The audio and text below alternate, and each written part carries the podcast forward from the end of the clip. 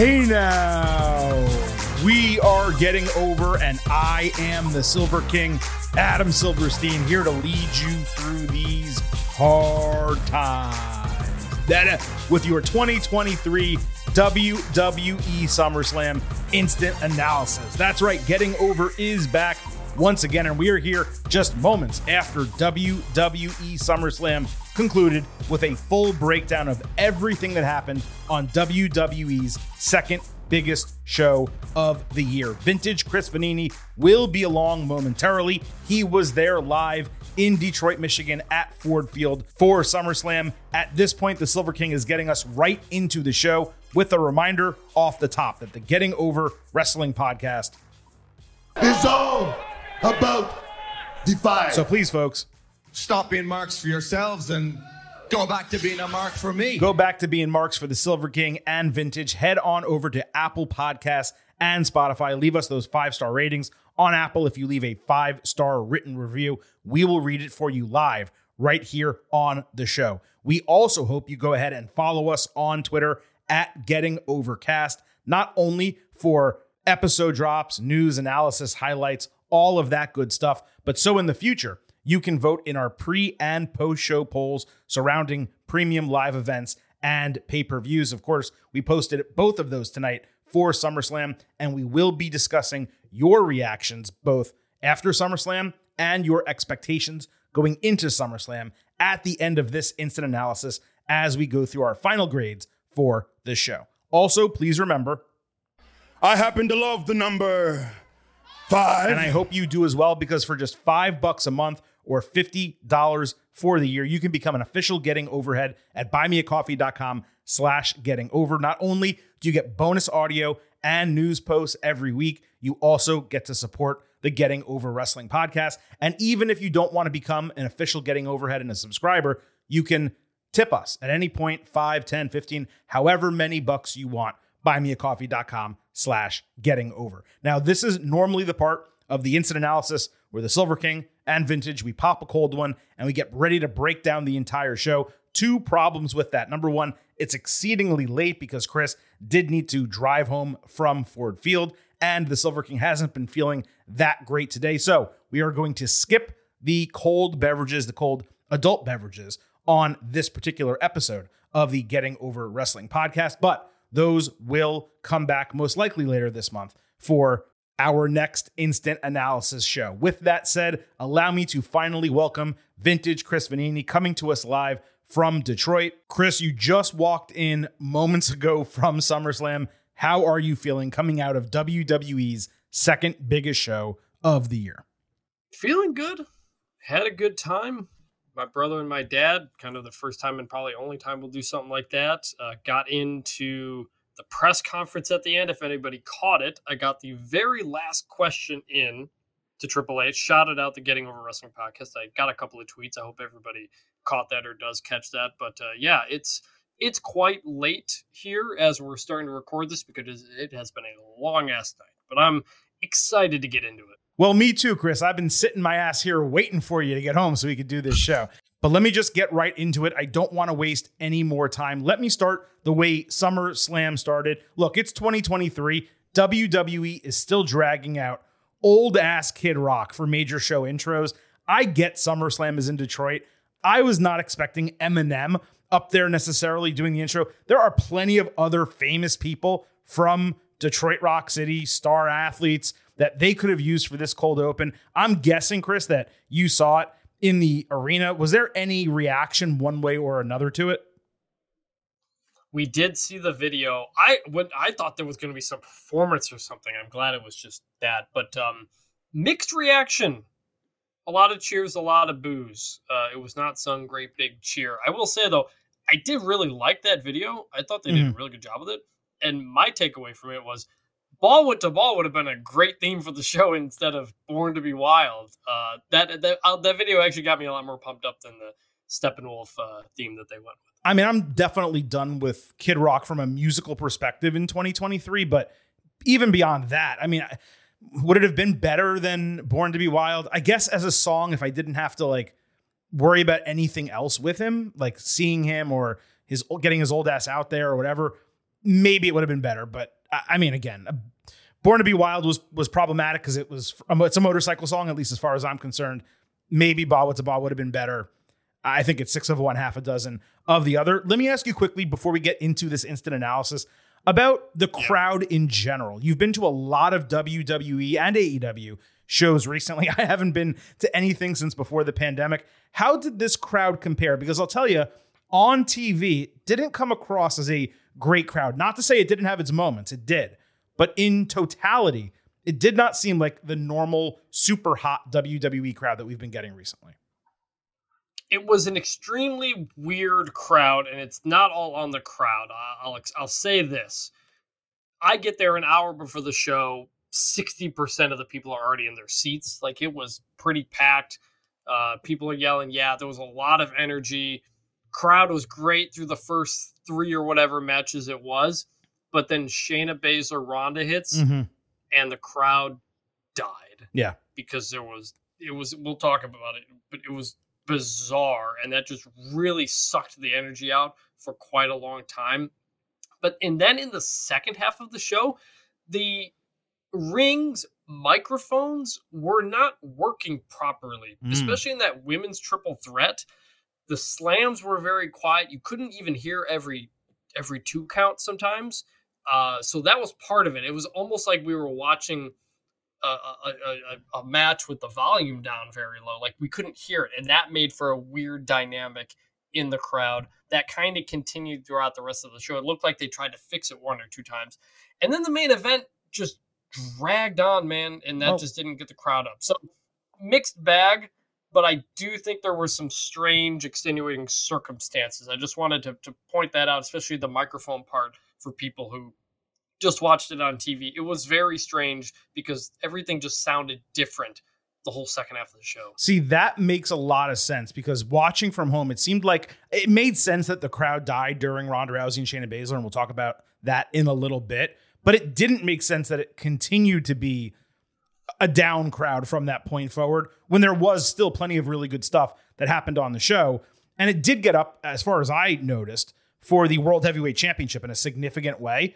But then obviously, yes. perhaps the result wasn't what everyone wanted. But nevertheless, Chris, look, it is time for us to get into the WWE SummerSlam instant analysis. For anyone who might be new to the show, we're going to be breaking down every single match on the WWE SummerSlam card. We'll be telling you what happened. We're going to give you analysis and grades, and we're also going to discuss some things that happened on SmackDown leading into SummerSlam on Saturday night from Detroit. Let's not waste another second. Let's get right into the WWE SummerSlam instant analysis. And we're going to start with the way SummerSlam ended the undisputed WWE Universal Championship. Roman Reigns defending against Jey Uso. Tribal combat. Anything goes. Now, before we get to the match, a lot did happen on SmackDown. We'll get through it as quickly as we can.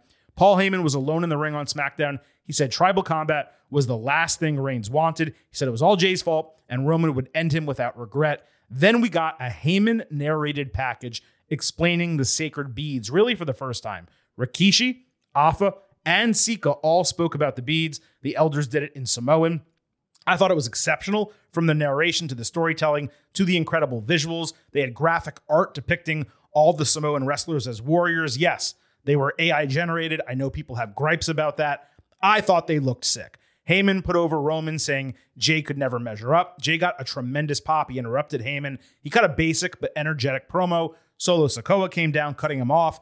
Jey said Heyman is whispering in his ear just like he used to do to Jey. Paul tried to reason with Solo, who demanded he leave. Distracted, Sikoa ate a super kick that bounced him outside. And I don't have much else to say about this other than they delivered exactly what we asked them to deliver. And were bothered that they did not deliver it previously about tribal combat, about the beads, all that stuff. I thought they did a really good job of that Friday night. Yes. And if you're not going to have Roman, you know, like they did a pretty good job of that to get you ready for it. I did like the cartoons, whatever have you. Mm-hmm. Um, I didn't realize it was AI generated, and so I kind of I understand the backlash to that uh, for sure. Weirdly, the Roman one did was the one that looked least like yeah. all of them. The rest uh, were better than the Roman one. Sure. It's true. Yeah. Yeah. I was, I was like, wait, is that Roman? Okay. I guess this is the end of it. So I guess that was Roman. So yes, it was good to finally talk about the family and get all of that. I mm-hmm. don't understand again why they didn't do that earlier. Um, but you know, la- some of it is really good. Surprised we only got it on Friday and not even on SummerSlam uh, a little bit as well. So Yeah. uh, but uh, I, I did like it. I agree. That was surprising. Also on SmackDown, we had Jey and Solo in the main event.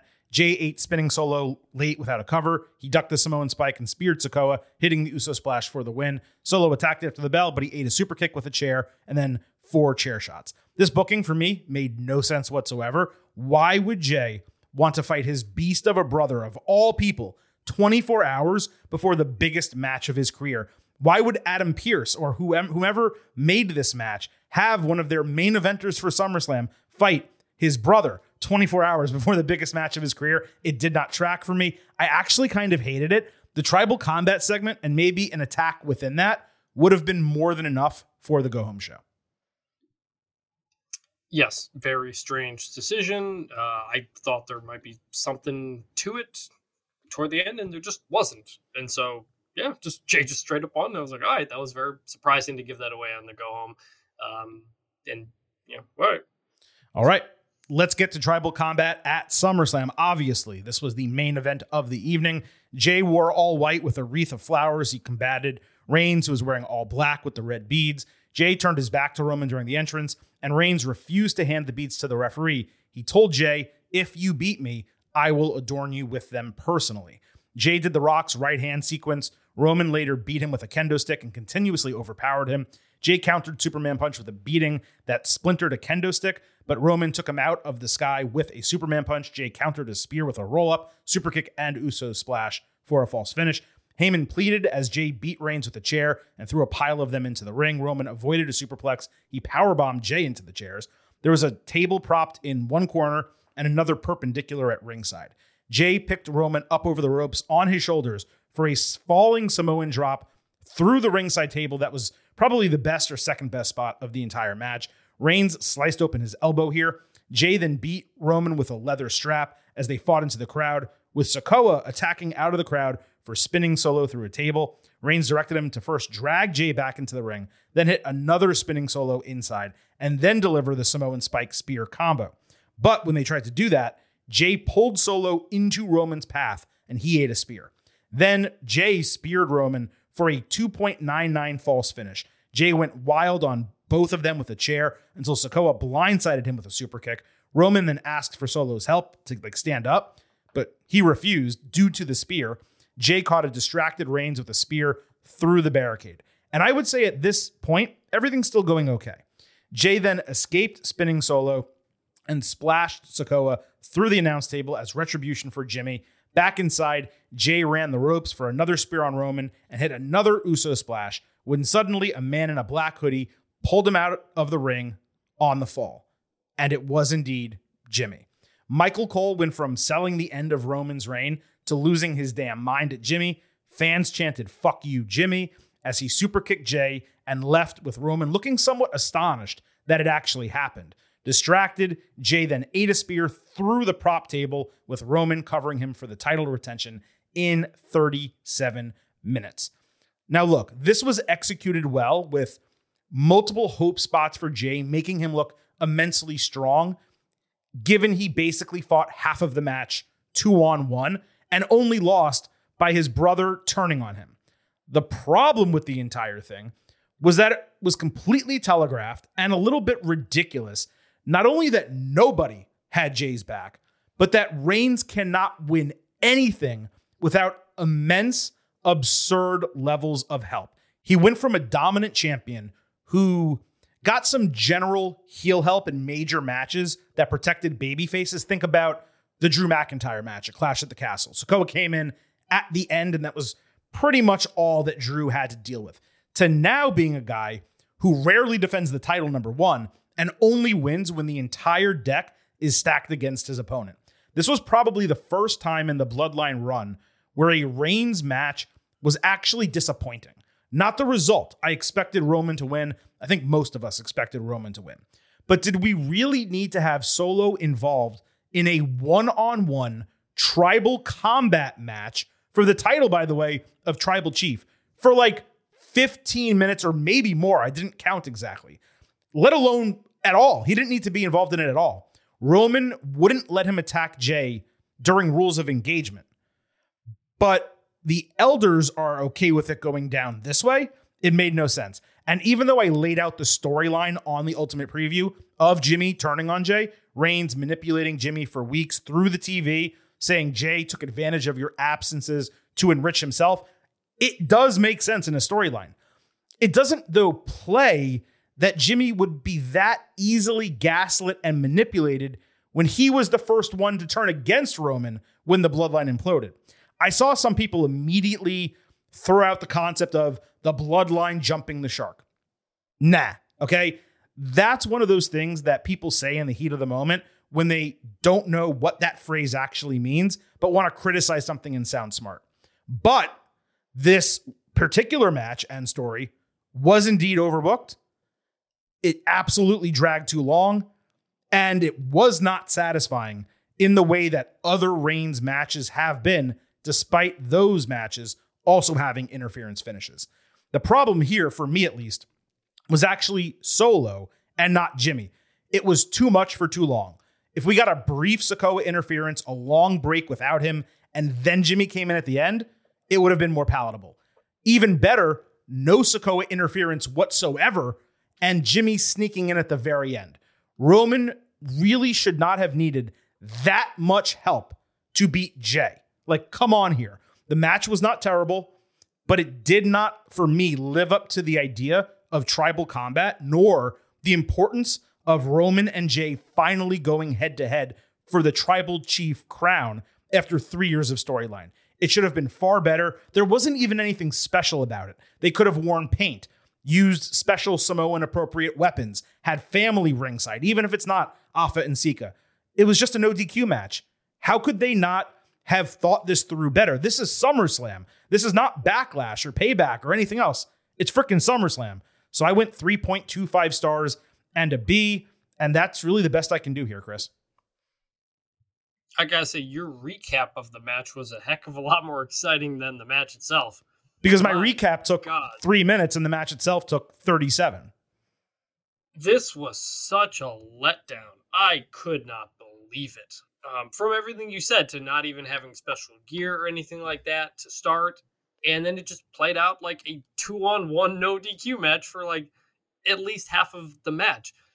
I Jey Jey looked good by by fighting two people off the whole time, but there was never a moment where we thought he was going to win. You know, like we, we didn't get a, a, a really one hope spot where I thought for a second he might have a chance. Never got to that. Roman, I I, I don't know what was up.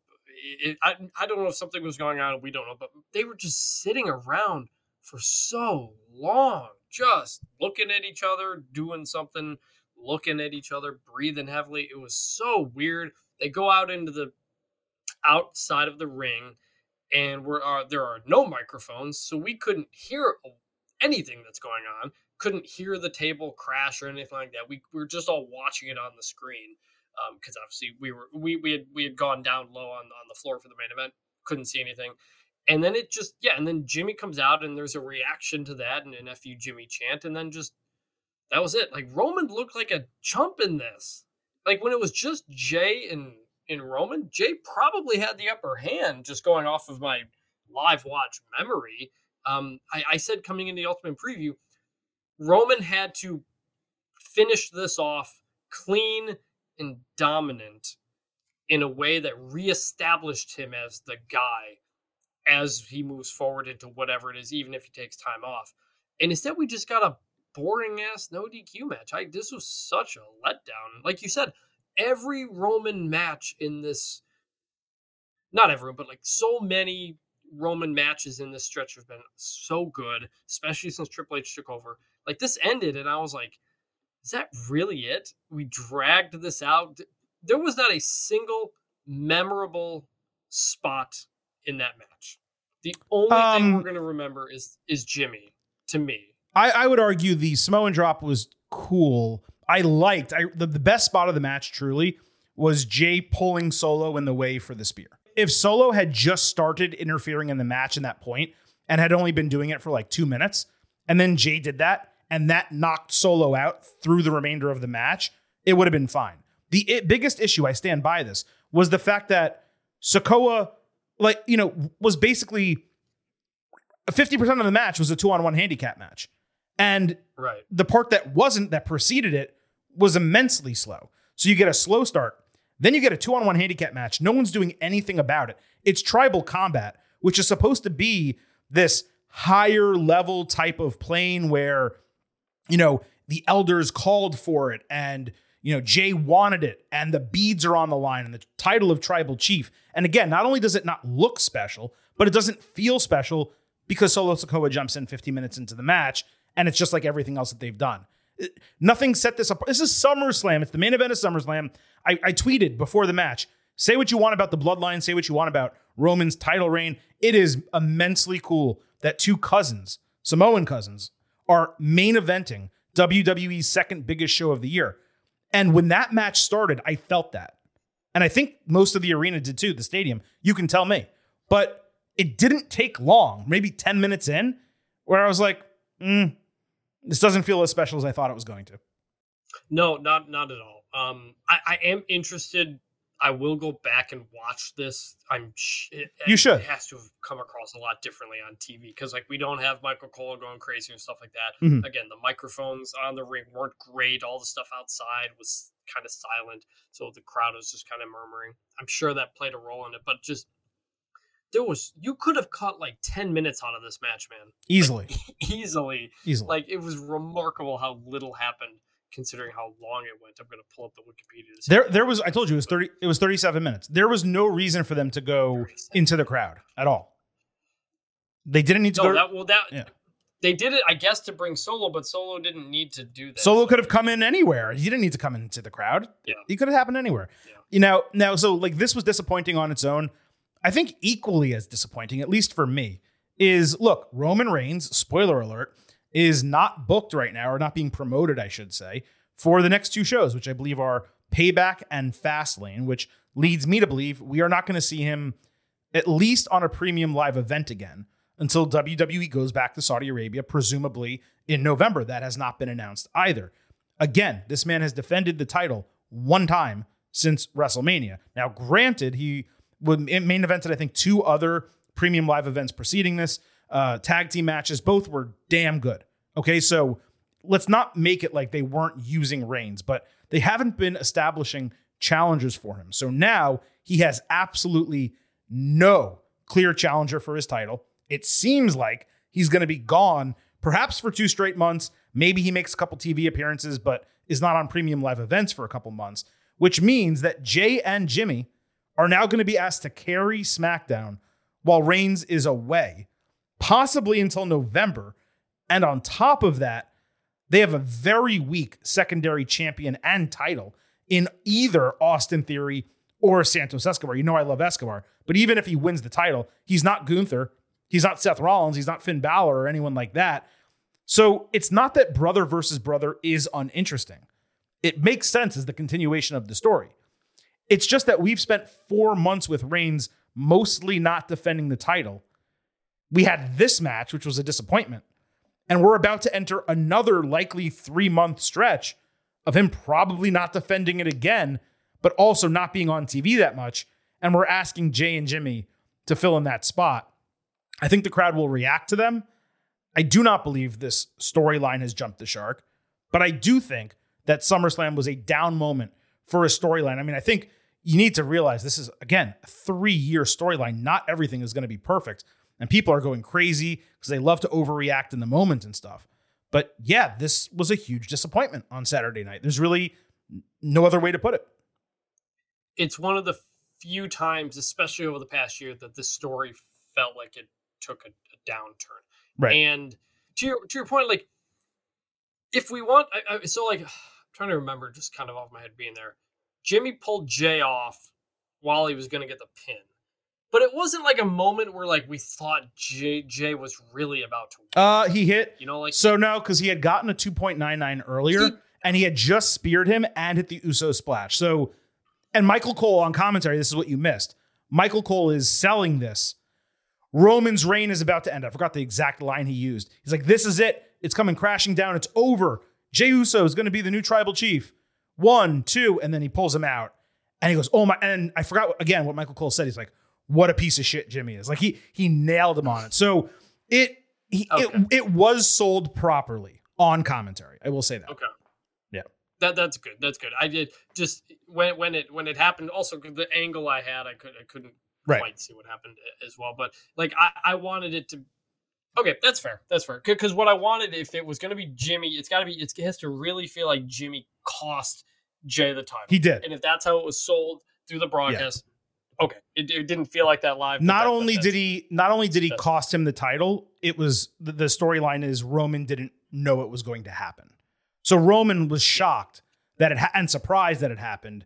Jey obviously felt betrayed and Jimmy was emotionless. That that's what we got on Yeah. the screen that you probably didn't see. The other thing I'm going to say is this. And- and- Go, yeah, go ahead. Go ahead. Okay, okay. So when they didn't put the title on Cody at WrestleMania 39, the contention that we had and and what some others had was look, you can't judge that decision until it actually ends. Until this entire thing ends and whether that's at WrestleMania 40 or another time at this point, who the hell knows. But you can make your judgments along the way on is it working or is it not working. And I would say up until SummerSlam, I had absolutely zero qualms with what they were doing. Uh, I disliked that Roman wasn't defending the title more regularly, but the story they were telling made it worthwhile. And the story they were telling with Cody made it worthwhile. It did make sense that Drew McIntyre didn't beat him because if that happened, if Drew had beaten him, then we would not have gotten the Sami Zayn storyline in a moment. And it made sense that Sami Zayn didn't beat him because Sami got his moment in Montreal and then winning uh, the tag team titles with his best friend at WrestleMania. And it made sense, or it could make sense, that Cody Rhodes doesn't didn't get the moment, I'm sorry, at WrestleMania 39, because he can still get that moment at WrestleMania 40. And it made sense that Jey Uso did not beat Roman for the title because Jey got the first pinfall victory over Roman at, I believe, Money in the Bank. So you can explain all of these things. The problem now is there is nothing set up for Reigns between now and WrestleMania. There are no clear challengers on SmackDown. And yes, you can elevate LA Knight and you can elevate Bobby Lashley. And, and there are people there. There are. But there's not direct storylines for this guy. And they've told this bloodline story so quickly in this four month period of time between WrestleMania and SummerSlam that there's nowhere really for them to go with it other than Jey versus Jimmy. And I guess Solo possibly turns on Reigns at some point. And then they fight. And then we're still confined in the Samoan bloodline universe. No one else is doing anything on SmackDown. So that is my concern coming out of this. Again, it's it's too much solo in the match. Um, Jey and Jimmy now being asked to carry the show. Reigns seemingly about to disappear, and no other legitimate challengers appearing on the brand. It's a confluence of a lot of things that are problematic to do this booking in this type of match. You know what this means? If Roman is taking a couple months off or whatever, LA Knight's about to be the face of SmackDown. if that's the case, Absolutely possible. That's Yeah. what's going to happen. So we'll see. Your point. My, my last thing on this, I've said for a while, everything that has played out since WrestleMania could have played out almost the exact same way with Cody having won at WrestleMania. Yeah. And I think this just furthered that even more, especially if we were going to go into brother versus brother. Cody wins. Cody has the belt. He does the Brock thing. He gets a win. He loses to Brock maybe via DQ or something like that. So he doesn't actually lose the title. Then they do the rubber match and Cody wins. Roman goes off, does does, um, the, the Usos. They, they, they fight a little bit. They turn on him. You do this. Roman ha- has this moment and then he takes a break. Like, And this match, and by the way, everything would have played. and, and this match is for the title of tribal chief rather than the actual championship. You're Yes. right. This whole yes. thing could have been You done to this played- point. yeah. To this point, they could have told this story without the title being involved. Yes. and, and Triple H said in the press conference uh, afterward that he thinks you know he knows they got a lot of heat for Cody not winning. Um, my dad among them, by the way, he's still very upset about that. Uh, and but Cody's still on the rise. I I don't I don't disagree that up until this point things have been fine, Yeah. but it still makes furthers my belief that it should have happened that way. One other thing, Paul Heyman in the in the press conference, uh, it was supposed to be Roman and Heyman, and at the, at the last minute, Byron Saxton was told it was just Heyman. I don't know if Roman had to get stitched up because of his arm. or Yeah. what happened? Possibly. um, just that was notable as well. Yeah, um, I will say to that point, and then we'll move on because we do need to move on.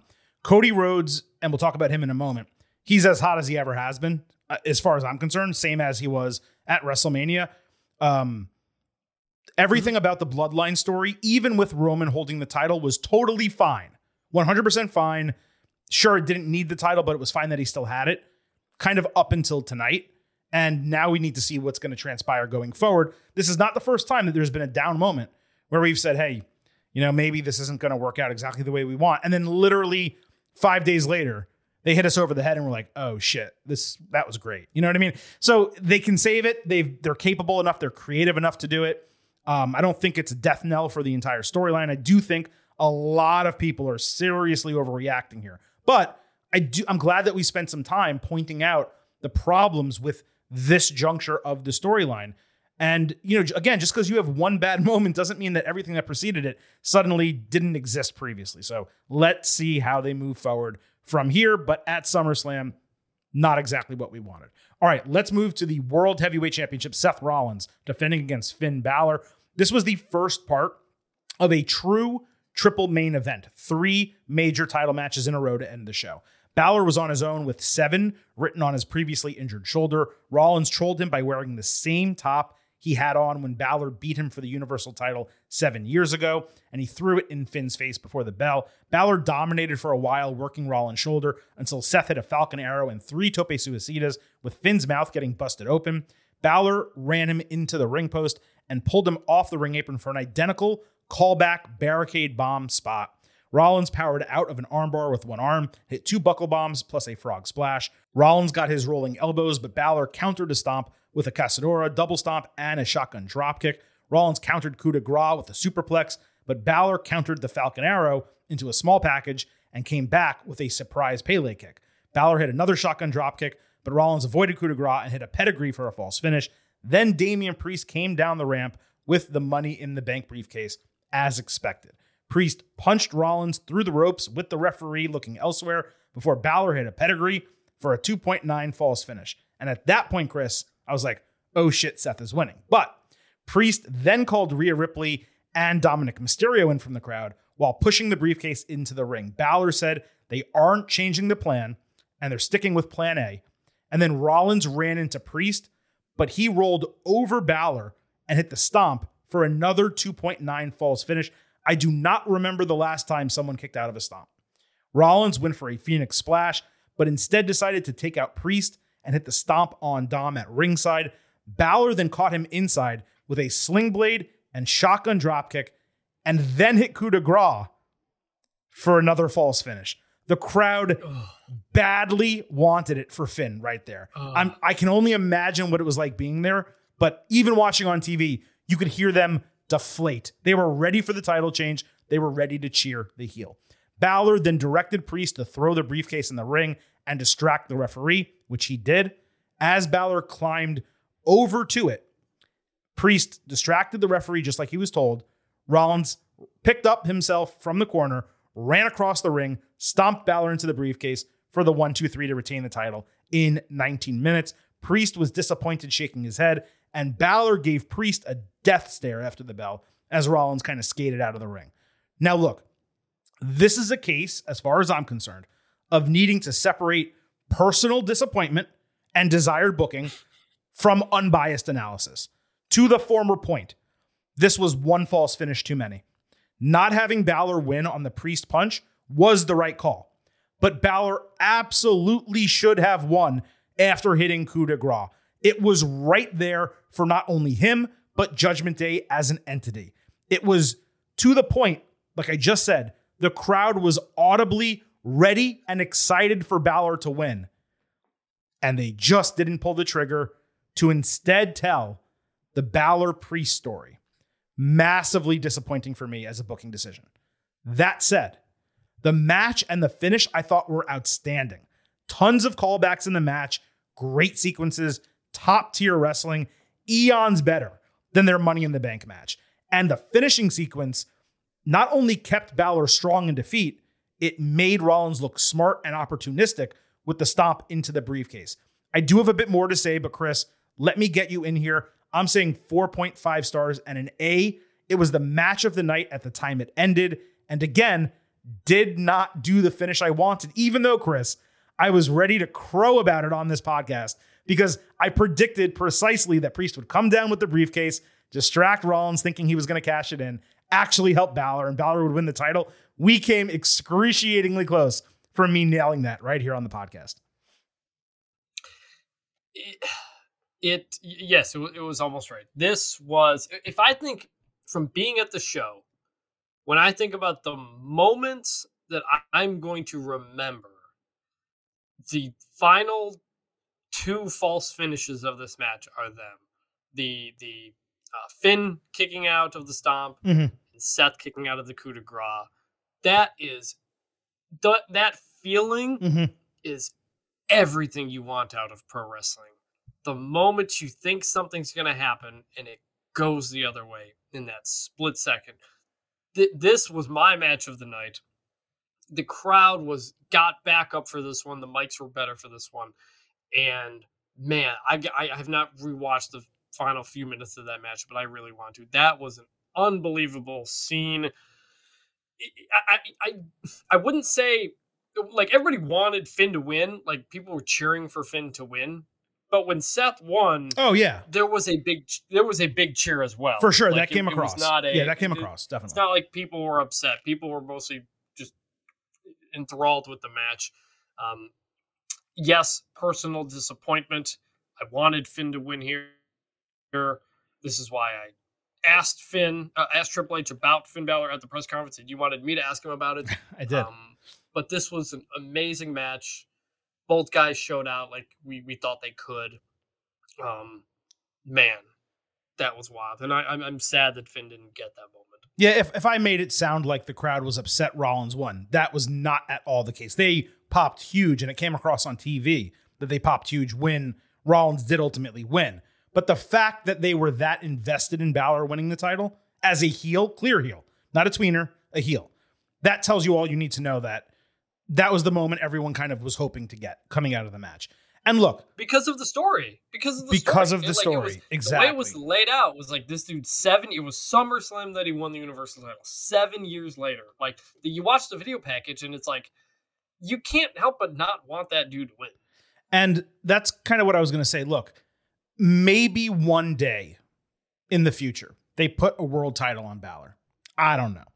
But this on Saturday night killed my belief that he will ever get another run on top of a brand. It was one thing that they killed the demon with the rope break against Roman Reigns. It was one thing that they dug a deeper ditch and buried the gimmick for eternity in the unfathomable loss to Edge inside Hell in a Cell at WrestleMania. This was the chance to reestablish Balor not only as a world champion and a main eventer, but a true top level heel. And they didn't take it. Worse is the reason why they didn't take it. So they can do Balor Priest and increase animosity in a faction that is super over and should in no way be considering a split. Okay, yeah, maybe they add JD McDonagh and it's him and Balor on one side and Priest and Dom on the other. Why are we creating animosity in arguably now the most over faction in the entire company, given the bloodline isn't a full faction anymore? Meanwhile, Rollins retains and moves on to who exactly? There's no other main event heel on the brand other than Gunther, who we will talk about later. And if the plan is to turn Drew McIntyre heel, while that would make sense, he isn't exactly primed for a world title challenge right now. So not only do I disagree with the booking, I don't understand it. But it's not like it was insulting or infuriating or anything. It's just not at all what I wanted personally, nor what I thought would make the most sense for WWE, especially given how much effort they put into telling this entire seven year story. I mean, they literally said, after seven years of anger and pain, well, Finn lost again. He wrote it on his shoulder. it, Yeah. was, it was right. Eh, it was he right. there. lost Look, again. This is um, That's it. This is you're right. This is the end of any hope of Finn Balor being a world champion again. It's not happening. Right. Like you're you're never going to you're never going to have it set up better than this. Mhm. It's just it, it- it's clear. It's clear now, and that's why I asked Triple H afterward. I said, seven years Finn getting back to this moment. He's had a few title shots. He hasn't gotten over the hump. Where just where is where where is he at? And Triple H said, you know, he's he's a big part of arguably, you know, the second biggest faction in the company. And that and is true. Kind of kayfabe me, and yeah, and and, and It's and true. He kind of kayfabe and said, you know, and they say he kayfabes and said, you know, there isn't a leader of the group. He he makes a joke that Dominic, although isn't the leader, Mhm. and then says, I'm I'm very curious to see where Finn and, and Damian figured their deal out. So like it's clear that's where that's going. Um, I can't see Finn winning the briefcase and then cashing in. It seems unlikely. And based on where Finn is with his age, and he's had injury issues before, and Absolutely. that might be the reason they don't want to do it. But he's 42 now. He's obviously in great shape and everything. I don't see him slowing down, but it just seems to me that this was the final definitive nail Mhm. in the coffin that they don't feel like he they can trust him as a world champion. Well, I- again, I don't even know- or whatever. I don't even know if it's trusting. I just think not going to go with him. Like it's just, it seems like that is their decision, Right, and right. and it's shocking. To like I, I said this on our ultimate preview. I know Triple H loves Seth Rollins. Everyone knows that, but historically, he also loves Finn Balor, and and he was his guy in mm-hmm. NXT, right? He he cre- he helped. Not I don't want to say he created the demon, but he built Balor up to be the guy who beat Rollins in that Universal Title match. Like that was because Triple H put in so much work with Balor uh, in NXT, and now he's up on the main roster, and Triple H has a chance to make that stamp to say, "Hey, we we debuted the World Heavyweight Championship. Seth did a great job with it. Now it's time to enter the second phase. Seth has been rehabilitated. Now we're going to use it to rehabilitate Balor." And they didn't do it. Yeah, Balor is still a huge part of the show. Everything Triple H said in that you know in that answer to your question, even though he kayfabed you, uh, it was accurate. He's a huge part of the show. He's one of the top characters on Raw, which for me is the best program they're doing right now. All accurate, uh, except for the fact that he won't be involved in the world title picture, and that's the most important title on the show. So we'll talk more about that probably when we get to our grades at the end of this instant analysis. Chris, let's move into the third of this triple main event, the one match that came between these two men's matches. The WWE Women's Championship was on the line. Asuka against Charlotte Flair and Bianca Belair in a triple threat. First on SmackDown, Charlotte got a vignette drinking champagne while laying on a yacht. She said this would be the biggest women's match in SummerSlam history, putting over both opponents. Flair said she had Asuka's number and was a mountain for Belair to climb. She then toasted herself as the new 15 time women's champion. Other than the WrestleMania match against Rhea Ripley, this to me, Chris, was the best thing Charlotte has done in a long time. This is the exact gimmick she should be having in 2023. Not Flair's daughter and all that bullshit. Like this champagne sipping, hoity toity, um, full of herself heel. And she was supposed to be a face here, but she came out as a heel. I hoped we would see this presentation at SummerSlam. I'm not going to say we didn't because the way she was dressed, it kind of spoke somewhat to this gimmick. I was really happy with this from SmackDown. This is great. All three of these videos were great. They all felt like big stars, just perfectly executed. It, like you said, it was the it was the most interesting and defined Mhm. that Charlotte felt in a long time. It was really good. And just to talk about the other two really quick, Asuka got a really sick one. It was a training vignette. She beat the shit out of a heavy bag and ranted in Japanese with subtitles, saying she had a trick up her sleeve at SummerSlam. And then Belair's was kind of the worst of the three because it was the least like visually enticing. She just did a basic workout at a gym like she always does. That said, to your point, I loved how much time and effort they put into building this match and each woman's character. So let's get to the match at SummerSlam. Flair had unique red sparkly gear that gave her a different look. This again was the co-main event, the second to last match, penultimate match on the show. The C4 sponsorship was animated on the barricade early, which was immensely distracting. Ultimately, it stopped being animated, but it was terrible. And I did note here that the crowd was kind of deflated at the start, coming off the world title match. But to what you said, it sounds like also the ring mics weren't working, so that was part of it as well. Uh, Flair hit a double natural selection. She and Asuka both got knees up on Belair's handspring moonsault, only for Belair to hit it anyway with Flair in the Asuka lock. Flair again did a moonsault, uh, hitting absolutely nothing outside. It's the worst moonsault in the business. Then Asuka completely missed a flying DDT because Flair was completely out of position for this. Asuka used the ropes to stop a KOD, tried the Asuka lock over the ropes, and ate a boot from Charlotte. At this point, the match actually got really good. Flair flipped out of a KOD, but ate a full release German suplex. Belair powered Flair into a gut wrench Liger bomb. Asuka put her in the Asuka lock. Flair rolled on top for a near fall.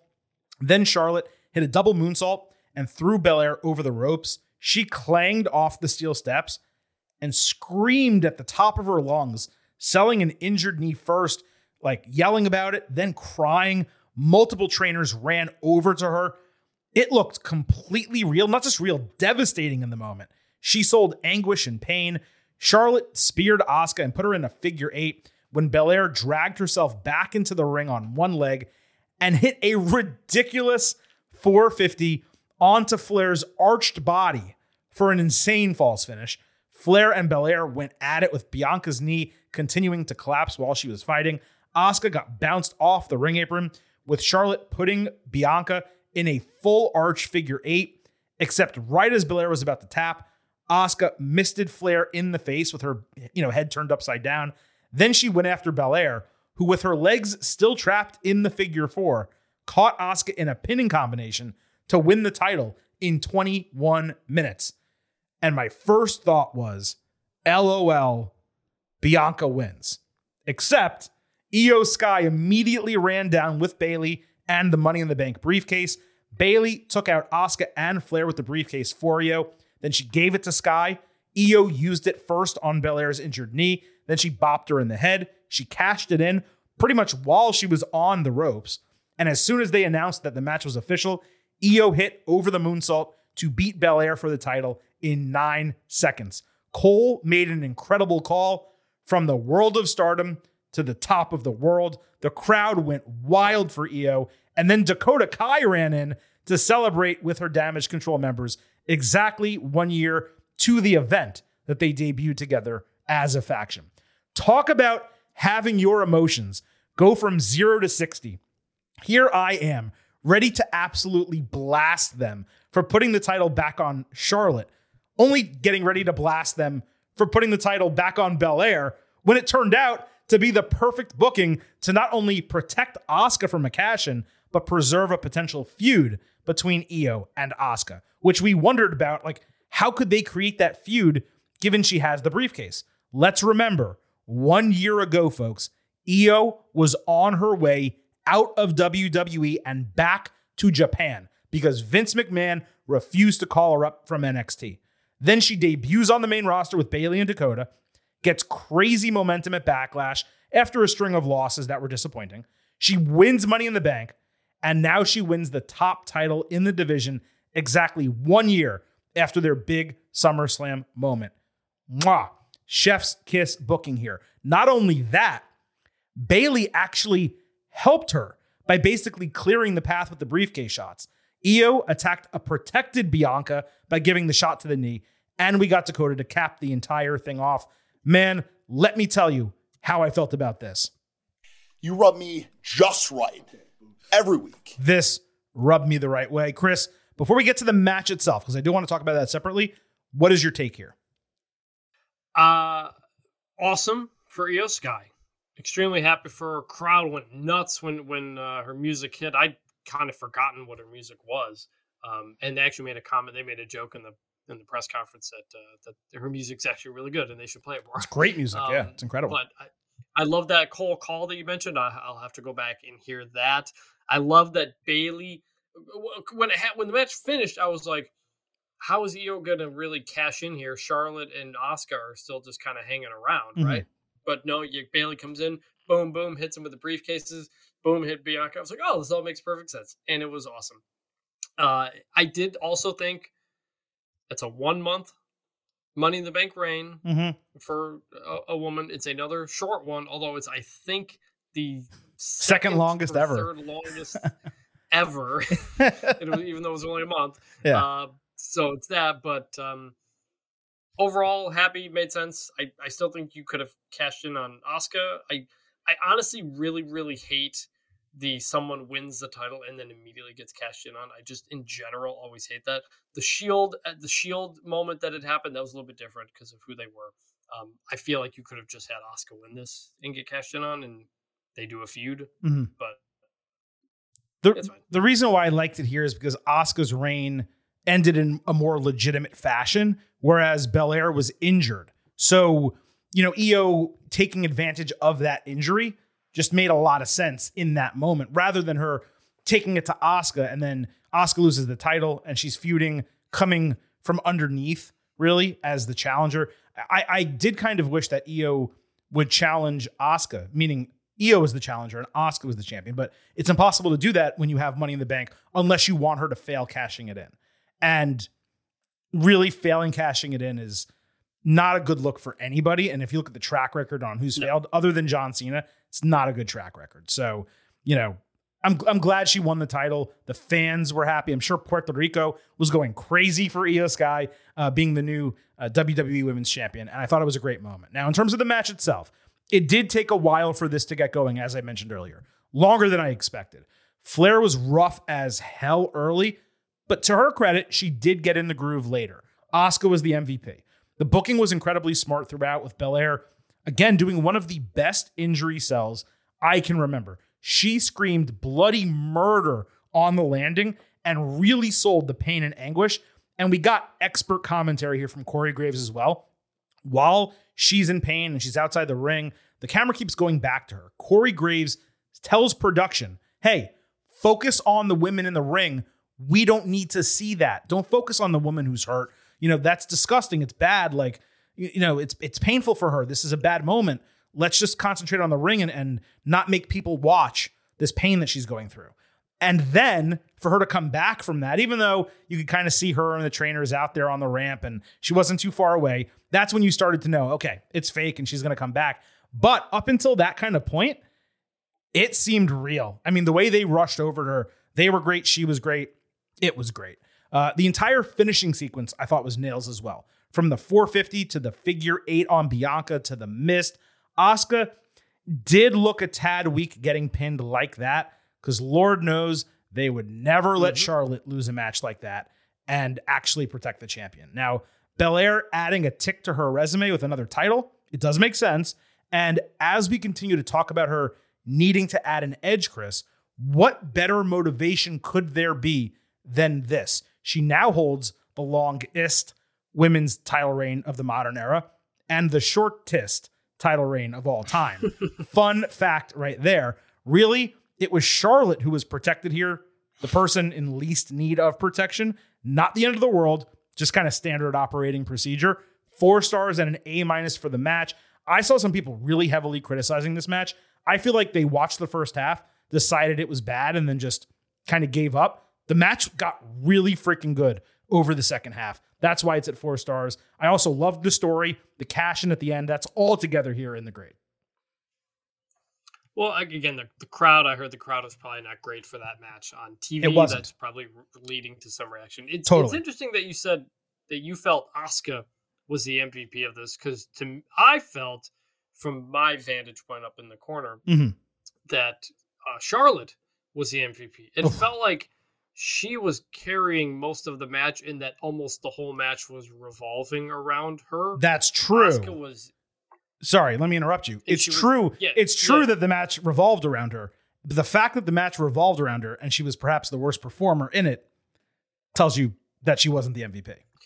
Well, it just felt like there was very little that Asuka did in this match that was was memorable to me. I thought what jumped out to me, you mentioned Charlotte being kind of rough early. Mhm. What jumped out to me, it felt like Charlotte and Bianca had zero chemistry together. Like they were not connecting on anything. Again. I'd have to go again Yeah. rewatch it and, and have another. No, you're view, right. But it No, felt like every got it. single time the two of them were together, it was clunky as hell. Uh, you're you nailed And- that. That is correct. And she didn't really have much chemistry with Asuka either, to be honest. and the the injury i did think it was real at first because i thought oh she's falling off the the, the, the move is for her to hit her head or whatever but she accidentally hit her leg and that's why she's upset. No i saw the trainers come down i was like oh shit i think she really is injured. Yep. but when but when the camera showed her because we could see that when the camera showed her and when they had the spotlight on her as she was starting to kind of move then i was like oh no she's she's fine she's fine. You, Yeah. you, you would not be showing it on TV. Correct. Yeah. Having a spotlight on her. Also, having her walk on it. Right, right, out, right. On the way out, if it was if it was real. So I did think it was real at first, so credit to her for that. But just general, as someone who has watched a lot of wrestling, you pick up on the cues. You realize that it wasn't real. And my dad knew that. My dad was Yeah. like, my my dad who does not watch much wrestling anymore. He's like, she's fine. She's gonna come back in and win it, which which happened. Which did I happen. actually Yeah. thought did the- actually happen. Yeah. the match the match should have ended on the 450 on the figure eight. Yes. They nailed that. Oh my god. If Bianca was gonna win, if Bianca was gonna win, do it there like that. They hit it perfectly. You're never gonna hit it more perfectly than that. That that's the spot to do it. I would have ended it there. If you were gonna have Bianca win, again, I would have had Asuka win. But if you were gonna do it, do it that way. Overall, I thought the match was great. I, I the, the beginning of it being slow, I honestly don't remember mm-hmm. because the second half of it was nails. So I, I thought they all I thought they all showed up. was that to me thinking about it now that was the spot of the entire show do you agree with that the 450 Oh, a- absolutely, Yeah. absolutely. I mean, also that on, that note, by the way, go ahead Charlotte hit a moon, a, a real moonsault in the ring for the first time that I could ever remember. she did hit that one yeah yeah A real moonsault, not the jump and land on her feet and you don't hit anybody one, which Right. she also did in that match and she has always done. Ugh, so I bad. can't remember if she ever did a real moonsault and she hit it. And I like jumped out of my seat when that happened. I was like, "Oh my gosh, she finally did one!" So Yeah. maybe she's done that before. I don't know, but that was the first one I could remember. I think she's done Andrade's double moonsault, but I don't think she's done it like you're talking about.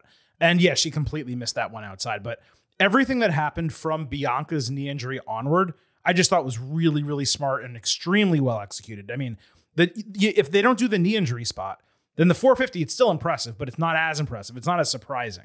Then the figure eight doesn't really sell the same way. And then the briefcase spot to the knee doesn't sell the same way. So they just, I thought it was nails from that point forward. Like it was, a, it was, if you only started when she ran back into the ring through the end of the segment, it's five stars. But obviously, a lot more happened that preceded that. And therefore, I didn't get there with it. But nevertheless, I think this match was way better than people give it credit for, mostly because they looked at the crowd reaction, which you pointed out had to do with ring mics, which I don't think anyone else really knows who wasn't there. And number two, the botches early with Charlotte, which were legitimately bad. And it goes on a string of criticisms we've had about Charlotte in the ring recently. Let's move to the fourth biggest match of the show, which was, I think, also called the main event, but wasn't. It was the second match on the card Cody Rhodes against Brock Lesnar. Cody attacked Brock before the bell. Rhodes hit two disaster kicks that did no damage as Lesnar just tossed him around with eight various suplexes, trying for countouts while trash talking. Cody kept breaking the count and he kept coming in later and later, which is what you would do. Lesnar then hit an F5 at ringside, screaming for him to stay down, but he broke it at nine. Rhodes fought back, but ate a ninth suplex and a second F5, this one through the announce table. Cole stood over him, pleading for him to stop and get medical attention. You probably didn't hear that, but it was pretty funny. Cole like standing over Cody saying, Cody, stop, dude. Like, what are you doing to yourself? This shit's over. Get it, give up. Uh, Lesnar I couldn't see that. yeah, Lesnar then hit the 10th and 11th suplexes as Rhodes grabbed the turnbuckle to stop him, like to, to stop him from pulling him, and ripped it off. Uh, Cody tried using steel steps as a battering ram, which would have been a disqualification, but Brock kicked them away. Then Rhodes picked them up and drilled them with him anyway, didn't get disqualified, ran him into the post twice, hit a disaster kick and a Cody cutter back inside. Then he hit an Escalera top rope Cody cutter for a false finish. Lesnar came back with the Kimura lock. Rhodes agonizingly got a rope break. Cody then countered an F5 by running Lesnar into the exposed turnbuckle and put Brock in the Kimura lock himself. Lesnar sold his ass off, screaming and nearly tapping out before breaking it. Cody then countered an F5 into three Cross Rhodes in succession, covering Lesnar for the squeaky clean one, two, three, other than the uh, stair shot. In 17 minutes, both men sold injured arms after the bell, removed their gloves, slowly approached one another, went face to face, shook hands, and hugged. Lesnar also raised Rhodes' arm to all four sides of the ring. Now, I understand that some will default to calling this match boring because of how it started. I thought it was incredibly unique. It sold both Rhodes' never say die attitude and Lesnar's recognition that he has struggled to put this guy away in their matches, thinking the best way to beat him is probably by countout. It was basically like the debut of Suplex City against John Cena, except the babyface actually rallied in this match. There was literally only one problem I had in the entire match, and that was the steel steps. That is a DQ, period. When you take something like that and purposely use it as a weapon, it's one thing to put someone through an announce table that's there or to run them into the steel steps or the post. But when you pick up the steps and use them as a weapon, that's a disqualification. The worst part of it, it added nothing to the match and it could have just been skipped. Now, yeah, you're going to say Silver King, referee's discretion. Sure, I guess. For me, it was idiotic. Again, that's one spot I didn't like. I was worried that the turnbuckle spot would end the match. They avoided that. The Kimura lock I thought was exceptional with Lesnar selling for Rhodes with that, the way he did for Daniel Bryan and AJ Styles in those Survivor Series matches. Lesnar was kind of protected in the finish. Rhodes looked like a beast. And the post match with Cody gaining Brock's respect, remember, that's something he never gave Roman. Triple H claimed after the show in that press conference that, you know, Brock putting him over after the bell was unplanned. It seemed planned, but that's what Triple H said. Uh, that also means Lesnar can come back as a babyface, which is how we prefer him these days. It also plays into half of the reason, or the half reason, that we were given for the feud even happening. Lesnar not believing Rhodes deserved to be in the main event of WrestleMania over him. Now, Cody has earned Brock's respect after this three match feud. When I say I want match stories to go along with superb in ring work, this is what I'm talking about. If there was a bit more here, and if the stair spot was removed, I might have gone even higher with this grade. I think I'm going to be way above most people here. This was an A, and I'm going to say 4.25 stars. I thought this was terrific wow. from top to finish, from start to finish. You said that uh, some people might call it boring. Yeah. Um, I'm one of those people. Fair enough. I, I was bored for quite a while. I, I couldn't help but think at various points in this match, like, did Brock and Cody want a stipulation on their match and not get it? So they like began the match as if it was a last man standing match, then throw in a stair shot as if it's a no DQ match, and then go on with their match. I don't know that the stair shot baffled me. Uh, like you said as well, not the end of the world, but just really weird. Um, it, it, to me, this match really represented the entire story. They got an amazing video package that they they did for this match. They hyped this up like this epic three match feud. Cody's big moment to triumph over such a big name like Brock Lesnar. It was all there on paper, and you explaining the story like that is accurate. But I never, ever felt like this had any juice to it. Hmm. I never, I just, I never connected to it like the way, like the story, like they did tell a story, kind of. They know there was never a there wasn't a beginning right. to the story. It's half a story. There wasn't a reason for the story. Yeah. But they told a story. And you know, it's fine. I was just really bored of this match. It it felt like um I don't know. I've I've seen I don't know. We've just we've seen a lot of Brock matches. We see what he does. You knew Cody was going to win, and so maybe maybe it was all it could be. Um, I'm stunned by your rating. I think it's good when we disagree on these things. Yeah. Um, so I, I mean, I was thinking like three stars, maybe. Wow. I, I okay. couldn't tell you. I couldn't tell you like anything that I was just like really super into. Um. So yeah, this is. I thought it was boring. Yeah, I mean, I, I look, thought the whole story was boring. I will rewatch it. There's two matches in particular, probably three actually. I'm going to rewatch from this show. Uh, Brock Lesnar and Cody Rhodes, the World Heavyweight Championship and the WWE Women's Championship. And maybe we always do uh, second thoughts, uh, second chance uh, analysis of premium live events on our Tuesday WWE show. There's a good chance I rewatch this with the fresh mind uh, on Sunday and say, yeah, you know what? Yeah, I overrated it. Very possible. I've done it before. Um, but I really liked what they gave us here. And again, when I grade matches, I'm not only grading like the work rate of the match, it's everything. It's the story, it's how you feel, how the crowd reacts, everything. And for me, this came off as massively successful. And I do recognize that I'm higher than most people. Uh, you pointed out this in your uh, analysis a moment ago. We spoke at length about how this match clearly needed a stipulation come in. I personally would say it was successful with that one. I'm happy to admit that I was wrong about that. It did feel like you said, based on the first half of the match, that the plan might have been last man standing. But the one, two, three, getting the pinfall was definitely better than a count to 10 if that was the original plan. Yes. And I liked the way that they executed that. So it almost did feel like a last man standing match, but with a pinfall finish. And I think that's better, obviously, than a regular last man standing match.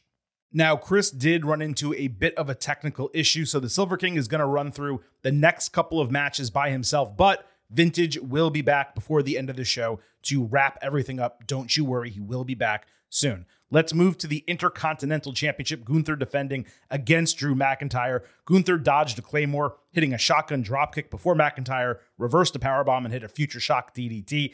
Gunther countered another Claymore with a shotgun, then hit a powerbomb and huge splash for a pair of false finishes. There was an even longer and more brutal chop sequence here than the one we got early in the match. McIntyre ended it with a Claymore off the ropes for a 2.9 false finish. McIntyre then went to the top for a huge suplex. Gunther pushed him crotch first onto the top rope, immediately hitting his huge splash and a power bomb for the 1 2 3 in 14 minutes. This might be the first time Gunther's chest looked like he chopped himself. I know Sheamus went at him hard, but it just seemed like Drew had a little bit more power because dude looked like hamburger meat up there. No doubt about that. That means we got exactly what we wanted from this match. He don't want no water. He don't want no bread. All he wants is meat. And also what we expected. Big meaty man slapping meat. That's what I want. I will say though, it was not much more than that. It paled in comparison to both of the Sheamus matches, but especially Clash in the Castle. And in some ways, I'm happy about that because as we discussed on the Ultimate Preview, the storyline coming in here was really thin and seriously lacking in build. In the end, this might have been best served actually as a Raw main event with Becky Lynch and Trish Stratus in this spot instead. I am definitely going five slabs of beef because on this podcast, we just don't grade on stars when it comes to there being a lot of beef out there. There's a lot of beef out here. And here we did get. Oh, we got two big meaty men bumping me tonight. I did botch that a little bit, but nevertheless. So I am going fly, five slabs of beef here, but four stars and an A minus. It was definitely violent, but it never felt like McIntyre had any real chance of winning the title, even after he initially hit the Claymore. It just didn't play for me as well as the Sheamus matches, and those need to be our direct comparisons. It basically never entered fourth gear, and it felt like it had an entire act left to go when it suddenly ended.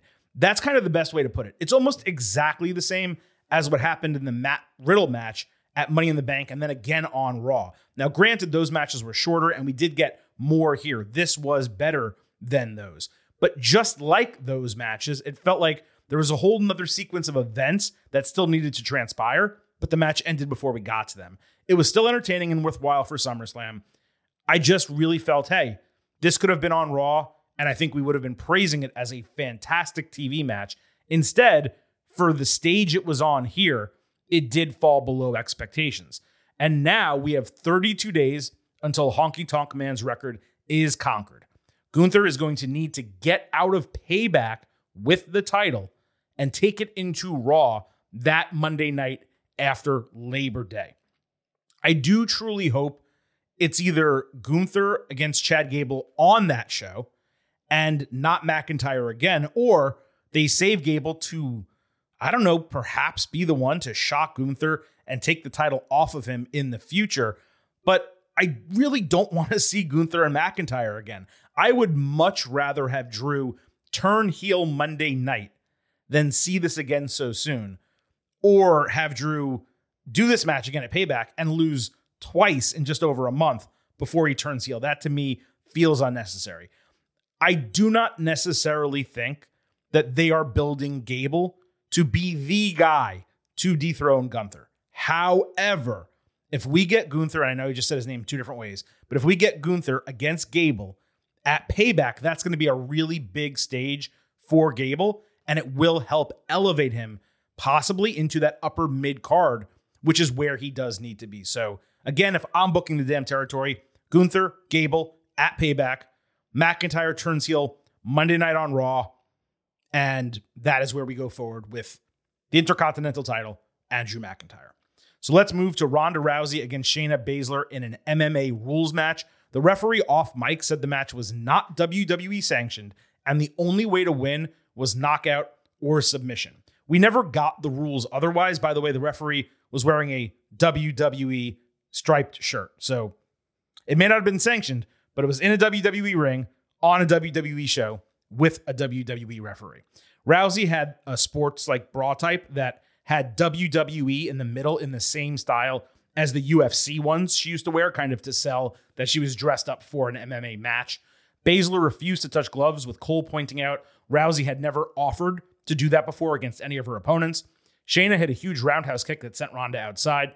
Rousey then hit her step up knee to take out Baszler, but she didn't capitalize on it as one would in an MMA match. You knock someone down, you immediately pounce on them and try to end the match. Trainers then checked on Baszler for something with her arm, only for Rousey to throw both trainers out of the way. Shayna hit a German suplex, then countered Ronda's armbar into an ankle lock. Baszler then put Rousey in the Kirifuda clutch and after stopping a counter, eventually choked her out and won via TKO in seven minutes. Now, look, if the contract date was not an issue, this would have been perfect for payback next month. It was not appropriate for SummerSlam. No one cared enough, and it certainly was not good enough. That was proven by the swarms of folks who clearly left the, I was going to say arena, but the stadium area to use the bathroom during the match. As I mentioned already, they never firmly described what MMA rules were, nor did they actually follow what I know MMA rules to be. People will probably say they hated it. I didn't hate it, but I was immensely bored by it. I'm bored, brother. And the part with the trainers was kind of ridiculous. There were some solid, like, individual sequences here. So, because of that, I'm not saying it was awful. And one of our listeners, Coach Tuck, actually tweeted at me he's like, they pretty much sparred live at SummerSlam. And I mean, it was a little bit more intense than a sparring session, sure, but it did kind of feel like that. This wasn't good enough, and it was not the right type of match to put in front of a crowd of 51,000, which is technically the number 59,000 WWE announced, whatever the case. I went two stars and a C minus. Let me be clear about something before we move on. I saw people say, I can't believe that they did Ronda and Shayna instead of Becky and Trish. That's not what happened. Okay. Stop that stupidity. It was scheduled for SummerSlam anyway. And let me tell you this if they took this off the show and gave Becky and Trish seven minutes, everyone, myself included, would have been up in arms about that. Ricochet fought Logan Paul in the show opener. Logan entered first. Funny enough, Samantha Irvin was actually wearing Logan's same shade of yellow in her dress as opposed to matching Ricochet's red or blue. Paul delivered a draping neckbreaker to the ring apron and taunted Sam. Then he did an awful but successful running power slam as a shot at Braun Strowman, which Cole called out as, hey, he was Ricochet's former partner. Logan next did Hulk Hogan's entire signature sequence, except he did it with a split at the end instead of a leg drop. That was great. Ricochet came back, teasing The Rock with a people's elbow, except at the end of it, he did a standing moonsault instead.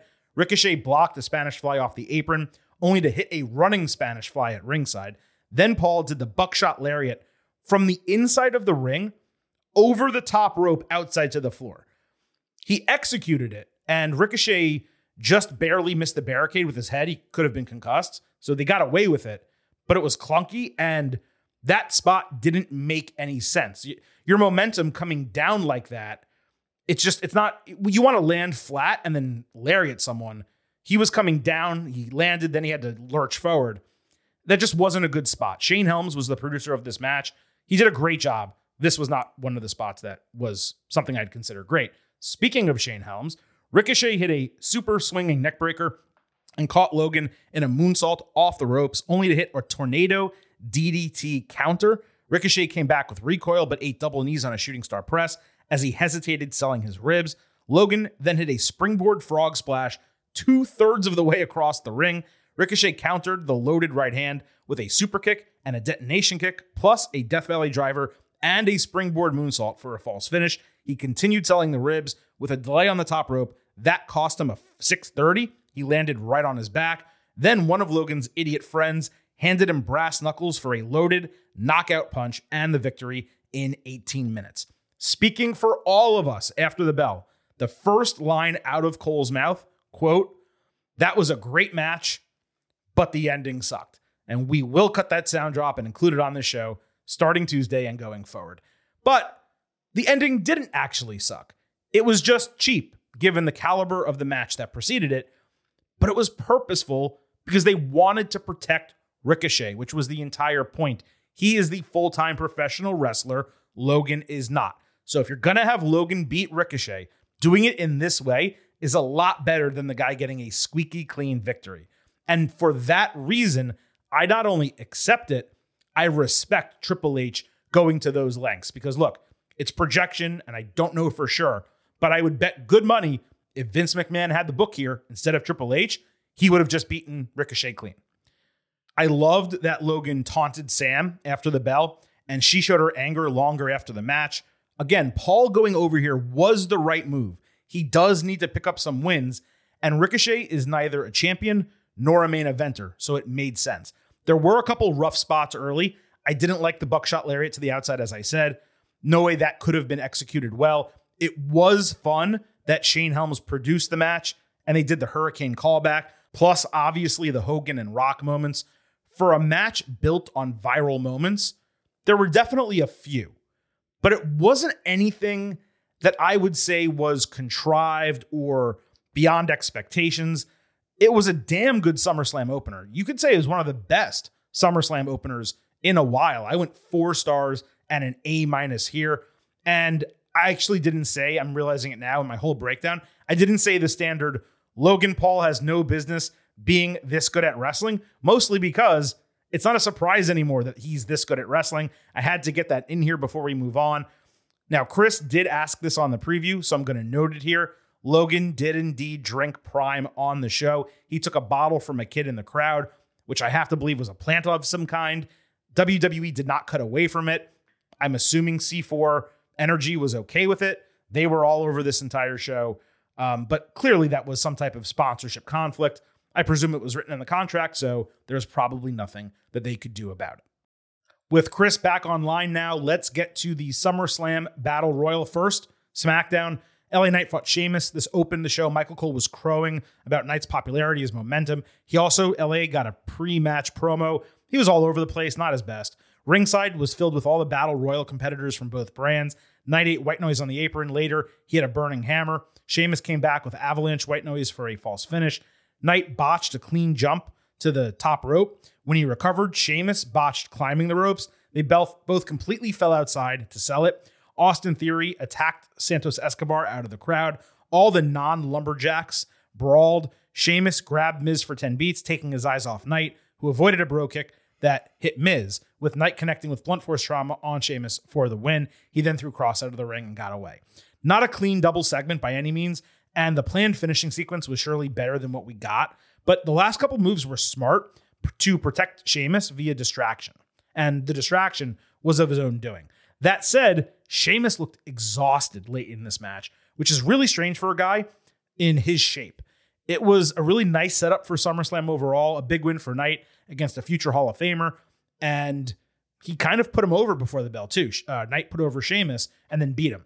It also got a ton of time on SmackDown. My thought coming out of this was that this was bigger than him potentially winning the Battle Royal, but people would still be mad if he didn't win the battle royal on Saturday.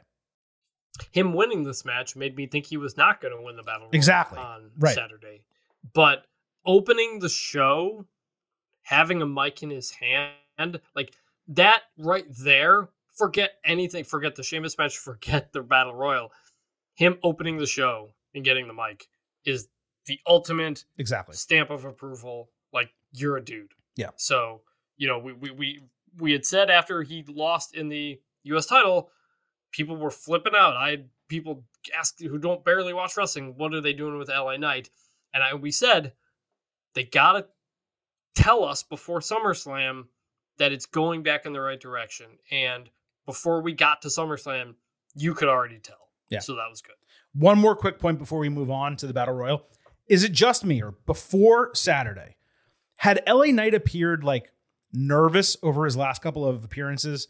Like we know he's a smooth talker and he's kind of mediocre in the ring, but he really had not come across at the top of his game since this kind of legitimate legitimate part of the push actually started.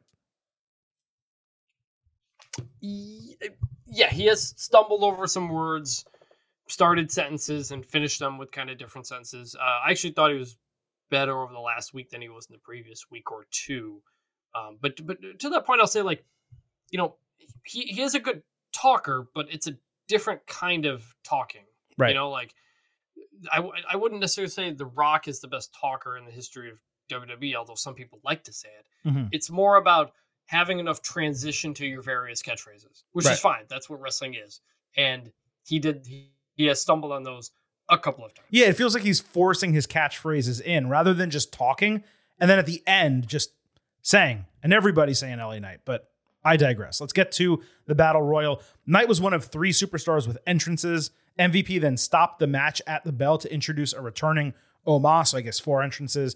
Uh, and Omos did have the most eliminations here. Tommaso Ciampa eliminated both Viking Raiders, then Shinsuke Nakamura with Willow's Bell, only for Bronson Reed to toss him out. They played up Knight eliminating Omos, only to eat a boot. Everyone then teamed up on Omos, with him eating bro kick and phenomenal forearm before an eight man elimination.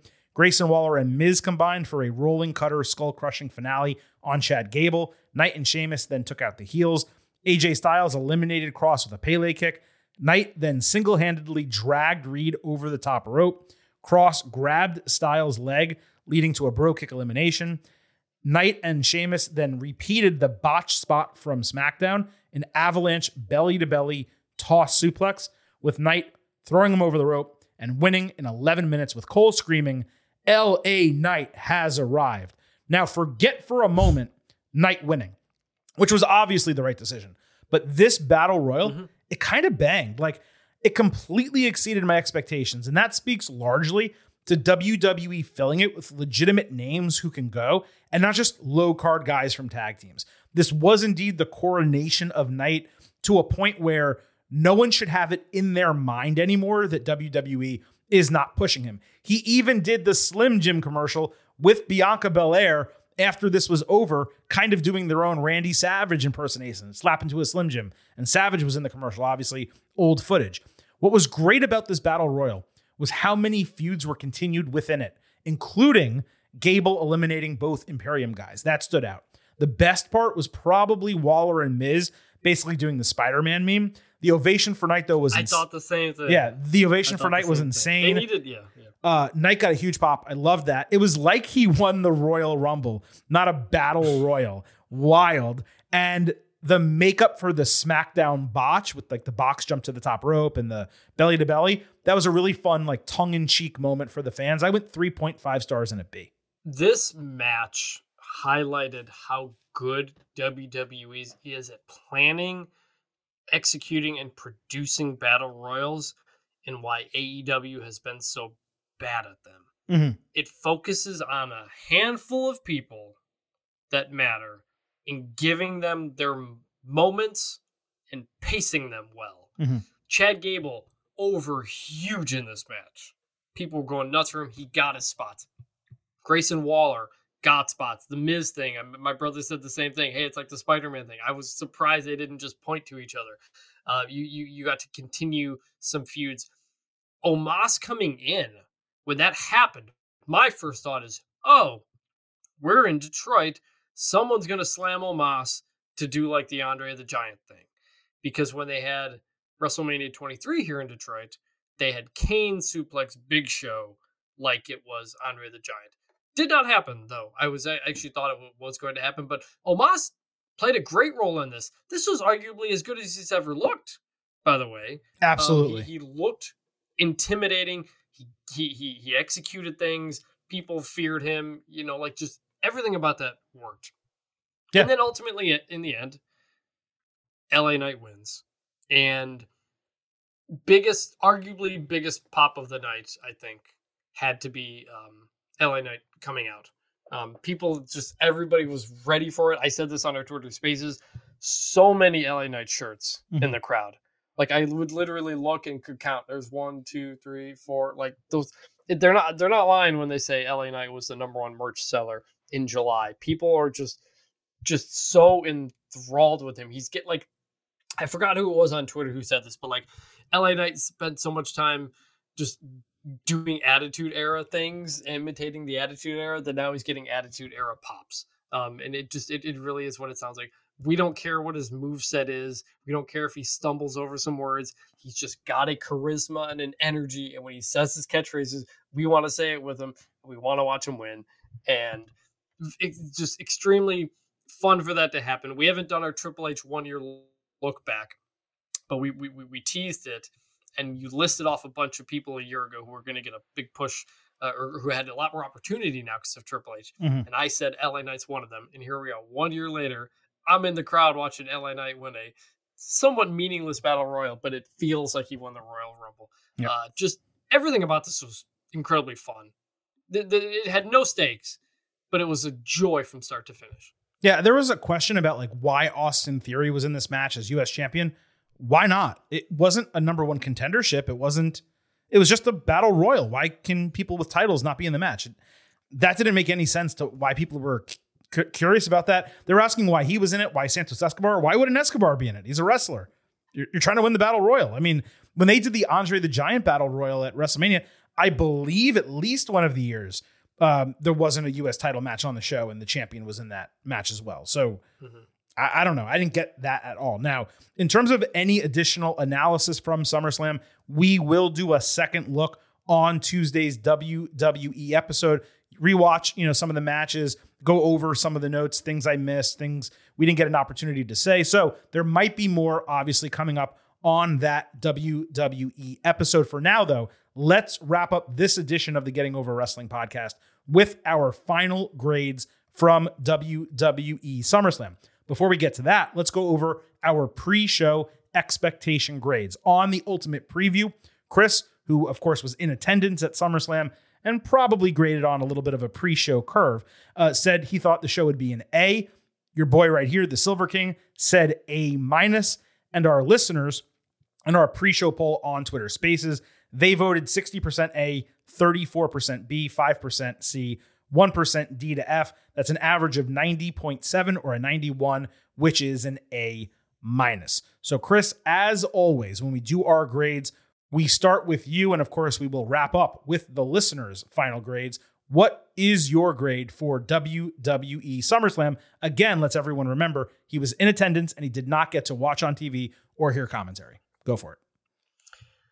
It, it is an interesting mix because you you and I had very different views on a lot of different matches, uh, in part because commentary versus being there, and and normally I think being there pushes this up huge. Like I gave the WrestleMania I was at and some other stuff like A's because like just- it was a very fun vibe. Mhm. This vibe didn't match that for for reasons I've explained. Um, I, I guess I didn't also talk about some of the matches that uh, I was out for a minute.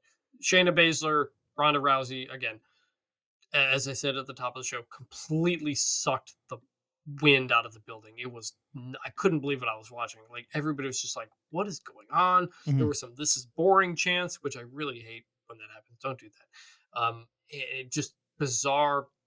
Drew versus Gunther, a lot of fun, solid, but never really, never really thought Drew was gonna win or like had a chance to win Exactly. wasn't as good as a shame wasn't as good as a Sheamus match. Like they they didn't even give him the three two one claymore that Gunther could kick out of. Like it was a, it was a claymore out of nowhere. You knew he would kick out, sure. And then uh, the other match was Logan Paul and Ricochet. uh, uh, Logan Paul Ricochet, a lot of fun. That might have been my dad's favorite match of the, the night. Mhm. Um, I, I both guys were great. I agree your point on the finish protects Logan, uh, protects Ricochet by by doing it like that. Logan wins. flies down to Dallas. I I didn't see Jake Paul versus Nate Diaz, but I heard uh, Jake Paul won. So Not only did Jake Paul's- Paul win, so when Logan Paul arrived, he was still in his wrestling gear. He never changed. oh wow, that Yeah. that's shoot. I'm sure WWE like that. Yeah. could have changed on the plane, didn't do it. Yep. Um, so all of that together, like I, I said, A coming in, absolutely not an A. Right. Several things did not live up to the hype. Roman, uh, Roman Jey did not live up to the hype. Uh, Cody Brock did not live up to my hype, but it also had some high moments. LA Knight, awesome moment. Logan Paul Ricochet, awesome moment. Seth Finn, match of the night, women's match, awesome stuff, especially the end. I'm gonna go B plus. What number? Um, I- I'm gonna go middle B plus, so like 88, just like a solid B plus. I, I never, I, I came out of it. I do not, I just, I didn't feel like I was considering it in the A range. I never really thought this could be. It it never crossed my mind to think, eh, maybe this is an A range type of show. Didn't feel like that, but I also absolutely uh, did not feel like I could take it much lower Right. given some of the some of the really good highs in this. So solid B plus. So I simultaneously somehow agree and disagree with you. So let me let me go ahead and break it down. Going into the main event, I thought my take in this section, the notes that I had, were going to be like this: that if Finn Balor won the world title and Rousey and Baszler had not been on the card, that the main event would be so good that this might have been a perfect A plus show. Again, if Balor had won and Rousey and Baszler were not on the card. That's what I thought I mm-hmm. was going to be saying going into the main event. And I got tweets that said Balor not winning dragged down the show. I think that is total horseshit. It was a great match without our desired result.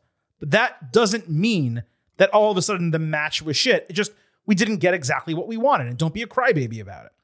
But the main event, which is the one match that needed to deliver, it did not deliver in the way I expected. Again, I did expect Roman to win. I wasn't disappointed with the outcome. I was disappointed with the lack of imagination building a tribal combat match. And I was heavily disappointed in how much Solo Sikoa was involved. I was disappointed that he was involved at all, but especially to the level that he was. And that match alone knocked my grade down from a potential A to a B plus, and the number I wrote down was 88 out of 100. Now, the ceiling for SummerSlam I thought was immensely high, but there was not hmm. enough on the show for it to be considered an A or better, given it was the second biggest premium live event of the year. WWE has not changed any men's main roster title in 253 days since November 2022. That's when Austin Theory won the US Championship. The lone men's title change was the tag team titles at WrestleMania Night 1. Now, it makes sense for Roman Reigns and Gunther to have long title reigns, but Rollins easily could have lost the title and been fine tonight. He was boosted by winning the world championship. He did a good job establishing the title itself. Balor winning here would have gone a long way to helping him. The women's title match was very good, not incredible based on how it started. Gunther and McIntyre was below expectation. Rousey Baszler was obviously terrible. But I actually thought, as I mentioned earlier, Cody Brock over delivered. Ricochet Logan was strong, and the Battle Royal was exactly what it needed to be. I do believe there are way too many people overreacting to their feelings of the main event and not putting that in context of what was a more than four hour show. You can't judge an entire show just because you didn't like the main event or you didn't like the finish to the main event. So again, I'm at 88 out of 100 and a B plus. Now, in terms of our listeners, our getting overheads, they voted in our poll at getting overcast on Twitter. 34% A, again down from 60 in the pre-show. 46% B, which was 12% higher. 16% C, which was 11% higher, and then 4% D to F. And I again I have to believe the D or F is an overreaction to the main event, but I do believe A, B, or C. There are different fans who like different things. I do believe all three of those could be legitimate grades. See if you were just really angry at the specific booking that you got.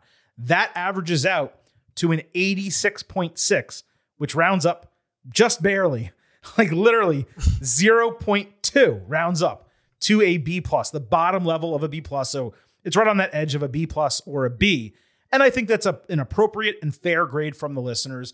It was a show that had it was a roller coaster, really, is what it was. It was up and down, up and down. Yeah. I really just believe if they had given us that Balor title change, the rest of the show would have been received a lot better. I mean, it wouldn't have fixed the main event by any means. But but it would have done a lot for fans to say, "Hey, we're giving you a big world title change in addition to the women, but we're giving you a big world title change on the show." See, I have a different thought. I, I, I think if the main event had been just a lot better, had it been what the level of which Roman Reigns main event matches have been, Mhm. then this is easy A minus, easy in the A range type of show. To, to, to me, like people, I like I'm upset about the Finn thing, but it didn't take away my enjoyment of the show at all. The main event did. Like the the the the, the Finn part, like I'm. So it, it kind of goes back to this. A lot of times there's a debate among sports fans. We don't need to get into the whole thing, but would you, in a big game, would you rather get blown out Mhm. or would you rather lose in heartbreaking fashion? You know, and, some people I talk to say blowout. I just want to I just want to be numb from it. I don't want to have to, to ever think about that again. I've always been on the side of I'd rather lose in a heartbreaking way because in when that happens, there's usually a lot of high moments, good moments to remember. When I think about this Finn match, this Finn Seth match, I don't think, ugh, Finn didn't win, I'm mad. I think, oh my god, they had me hook, like, line, and sinker on two of the most Mhm. incredible false finishes I've ever seen in person. Like literally hands on top of my, my head when there were some of those kickouts that I couldn't believe. And I loved that feeling, and my love of that feeling overtakes my sadness that Finn Balor didn't win. Right. It's the main event and the that dragging out and it being completely unmemorable Mhm. is what drags down the show for me, not the Finn part. It's very difficult to make this comparison, but that main event was very similar. Uh, what WrestleMania was it? Was it 34 in New Orleans? What number was that? Brock Lesnar. 34 in New Orleans, yep. It, it's it's kind of similar to that. I mean, there wasn't interference in that match, but it was the same way in that you you kind of went in thinking, you know, this probably won't be great. Like I didn't think Roman Reigns Jey Uso was going to be great, but I thought it would be smart, and instead it was stupid. And that's what I felt about WrestleMania 34. I didn't I didn't think that was going to be a great match, but I thought they would do a really good job in having Reigns beat Lesnar, and then they just had Lesnar beat Reigns, and it was just like that was stupid. And the fans obviously revolted it's against that. Different time. It's many years late, five years later. Obviously, we're in a totally different spot in WWE. But I just kind of look at this whereas like, even if Solo interfered the whole match, if they had done the Samoan weapons and the the tribal paint and you know some other extra elements, then I would have said, hey, you know what? They tried, but it didn't really work. Or they didn't do any of that stuff, but Solo didn't interfere or wasn't involved at all, and they only did Jimmy at the very end, and it was a swerve, and it was just that. That was the only reason that Roman beat Jey. Then I would say, oh, you know what? Like, at least we got a really good match. Or maybe if it wasn't 37 minutes and they never went into the crowd, like it was just the compilation of all these things that didn't work coming together that really frustrated me. But we've talked about it. You know, we we've we've gone on long with this show, Chris. Uh, I think our grades are fair. Um, we're pretty much all together in the same average. Uh, you and I were obviously exactly the same. I, I number one coming out of the show. This is how I'll end my take. Okay, I think people are massively underrating Rollins and Balor. I don't know why.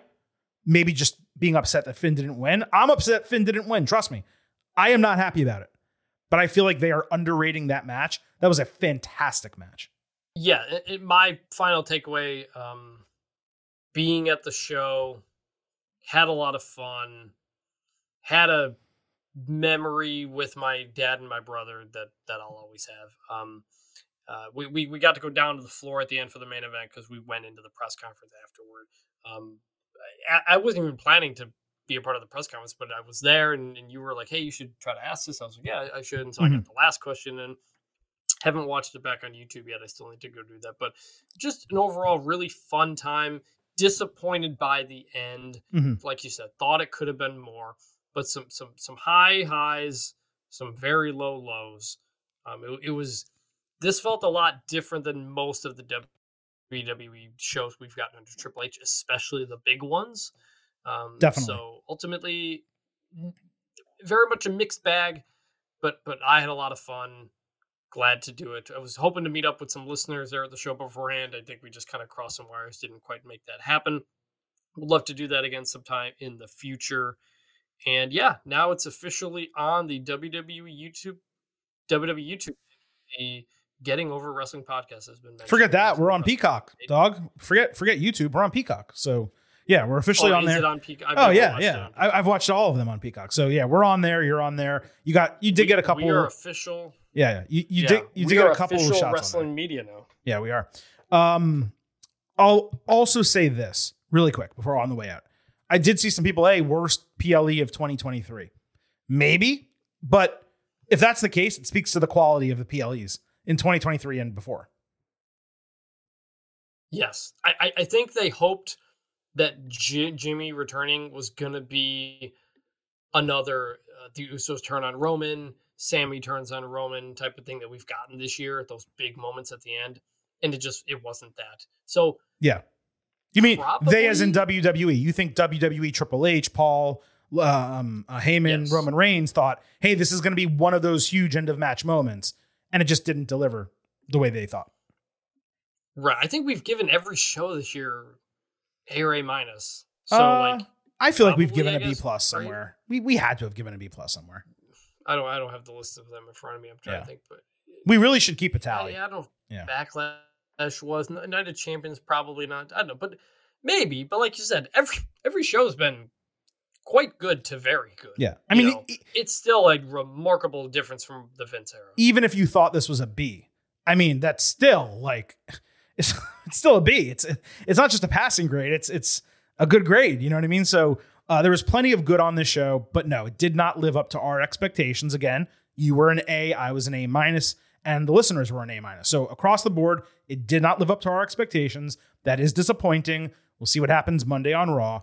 And of course, we will break all of that down for you this coming Tuesday here on the Getting Over Wrestling podcast when we talk SummerSlam Fallout, of course, the Raw after SummerSlam, and some other big topics in the world of WWE. You are not going to want to miss that. As we wrap up today's show, first, a reminder to follow us on Twitter at Getting Overcast. That way, you can vote in those polls that we were just talking about, pre and post show polls around premium live events and pay per views. You also get episode drops, news, analysis, and highlights all on Twitter at Getting Overcast. It is also important to remember that this podcast is all about Defiance. So remember to leave those five star ratings for us on Apple Podcasts and Spotify. Take a little extra time, leave a five star written review on Apple. If you do, we will read it live right here on the show. We would also love if you remembered, I happen to love the number five. and I hope you guys do as well, because if so, you can visit buymeacoffee.com slash getting over for five bucks a month or 50 bucks for the year. You can become an official getting overhead. You get bonus audio, news posts, and you can support the show. And even if you don't want to subscribe, you can gift us a meat or a beer or a coffee, whatever, five bucks a pop, just to say thank you. You get the tip, the Silver King Vintage, and getting over. Thank you all for listening to this instant analysis edition of the Getting Over Wrestling podcast. We will be back this coming week with our WWE show on Tuesday, and of course, our NXT and AEW show on Thursday. For Vintage Chris Vannini, this is the Silver King Adam Silverstein signing off and leaving you with just three final words. Bye for now.